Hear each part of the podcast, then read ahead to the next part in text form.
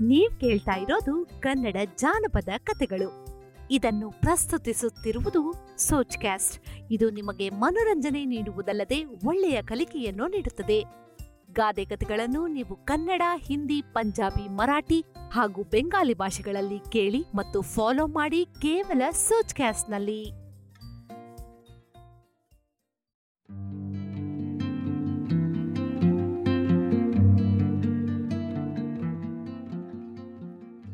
ಚಿನ್ನದ ಮೊಟ್ಟೆ ಇಡುವ ಕೋಳಿ. ಒಂದೂರಿನಲ್ಲಿ ಒಬ್ಬ ಬಡವನಿದ್ದನು. ಕಡು ಬಡತನದಿಂದಾಗಿ ಅವನು ಬೇಸತ್ತು ಹೋಗಿದ್ದನು. ಸಂಸಾರ ಸಾಕುವ ಹೊಣೆ ನಿರ್ವಹಿಸಲಾಗದೆ ಸಾಕಾಗಿ ಹೋಗಿದ್ದನು. ಮೂರು ಹೊತ್ತು ಮೈಮುರಿದು ದುಡಿದರೂ ಸಿಗುತ್ತಿದ್ದುದು ಕೂಲಿ ಒಂದು ಹೊತ್ತಿನ ಊಟಕ್ಕೂ ಸಾಕಾಗುತ್ತಿರಲಿಲ್ಲ. ಹೀಗಿರುವಾಗ ಆ ಬಡವನಿದ್ದ ಊರಿಗೆ ಒಬ್ಬ ಸಾಧು ಬಂದ. ತನ್ನ ಹೆಂಡತಿಯ ಒತ್ತಾಯದಿಂದ ಬಡವ ಆ ಸಾಧುವಿನ ಸೇವೆನ ಮಾಡ್ತಾನೆ.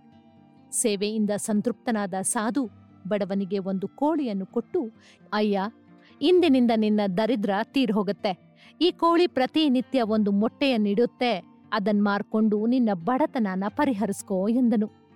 ಮಾರನೇ ದಿನ ಬೆಳಗ್ಗೆ ಆ ಕೋಳಿಯು ಒಂದು ಚಿನ್ನದ ಮೊಟ್ಟೆಯನ್ನು ಇಟ್ಟಿತು.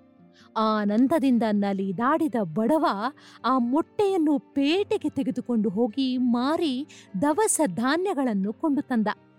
ಮನೆಯಲ್ಲಿ ಆ ದಿನ ಹಬ್ಬದ ಸಡಗರ. ಪ್ರತಿದಿನ ಕೋಳಿಯು ಒಂದೊಂದು ಬಂಗಾರದ ಮೊಟ್ಟೆಯನ್ನು ಇಡುತ್ತಿದ್ದ ಕಾರಣ ಆ ಬಡವ ಬಹಳ ಬೇಗ ಆ ಊರಿಗೆ ದೊಡ್ಡ ಧನಿಕ ಅನ್ನಿಸ್ಕೊಳ್ತಾನೆ ಅವನಲ್ಲಿ ಆ ಪಟ್ಟಣಕ್ಕೆ ದೊಡ್ಡ ಶ್ರೀಮಂತ ಎಂದೆನಿಸಿಕೊಳ್ಳುವ ಆಸೆ ಹೆಚ್ಚಾಗತ್ತೆ. ಅವನ ಹೆಂಡತಿಯೂ ಒತ್ತಾಸೆ ನೀಡತೊಡಗ್ತಾಳೆ. ಕೆಲ ದಿನಗಳ ನಂತರ ಅವನ ಹೆಂಡತಿಯು, ರೇ, ಈ ಕೋಳಿ ಪ್ರತಿದಿನ ಒಂದೊಂದೇ ಚಿನ್ನದ ಮೊಟ್ಟೆ ಇಡತ್ತಲ್ಲ. ಅದರಿಂದ ಇದ್ರ ಹೊಟ್ಟೆಲಿ ಚಿನ್ನದ ಮೊಟ್ಟೆಗಳ ದೊಡ್ಡ ಗಣಿನೇ ಇರಬೇಕಲ್ಲ. ಒಂದೇ ಬಾರಿಗೆ ಅದರ ಹೊಟ್ಟೆ ಸೀಳ್ ಬಿಟ್ರೆ ಆ ಚಿನ್ನದ ಮೊಟ್ಟೆಗಳ ಗಣಿನೇ ನಮ್ದಾಗತ್ತಲ್ವೇನ್ರಿ? ಎಂದ್ಲು. ಆ ಸಲಹೆ ಬಡವನಿಗೂ ಬಹಳ ಹಿಡಿಸಿತು. ಹೀಗೆ ಮುಂದೆ ಯೋಚಿಸದೆ ಆ ಕೋಳಿಯ ಹೊಟ್ಟೆಯನ್ನು ಸೀಳಿದನು. ಕೋಳಿ ಸತ್ತು ಅವನಿಗೆ ಪ್ರತಿದಿನ ಸಿಗುತ್ತಿದ್ದ ಚಿನ್ನದ ಮೊಟ್ಟೆಗೂ ಬರ ಬಂದಿತು.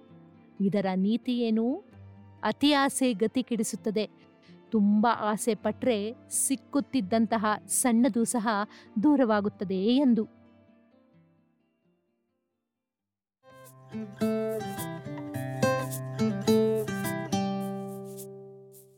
ಮುಂದಿನ ವಾರ ಮತ್ತೊಂದು ಕತೆಗೆ ಟ್ಯೂನ್ ಮಾಡಿ ಮತ್ತು ಸಾಮಾಜಿಕ ಮಾಧ್ಯಮದಲ್ಲಿ ಸರ್ಚ್ ಕ್ಯಾಸ್ಟ್ ಅನ್ನು ಫಾಲೋ ಮಾಡಲು ಮರೆಯಬೇಡಿ.